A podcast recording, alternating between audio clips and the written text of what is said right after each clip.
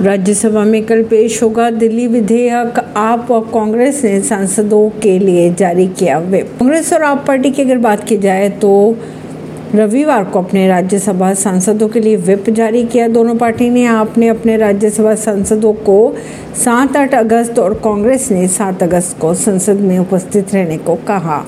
गौरतलब बात यह भी है कि केंद्रीय गृह मंत्री अमित शाह सात अगस्त को राज्यसभा में दिल्ली सरकार विधेयक दो, 2023 संशोधित विधेयक पेश करेगी।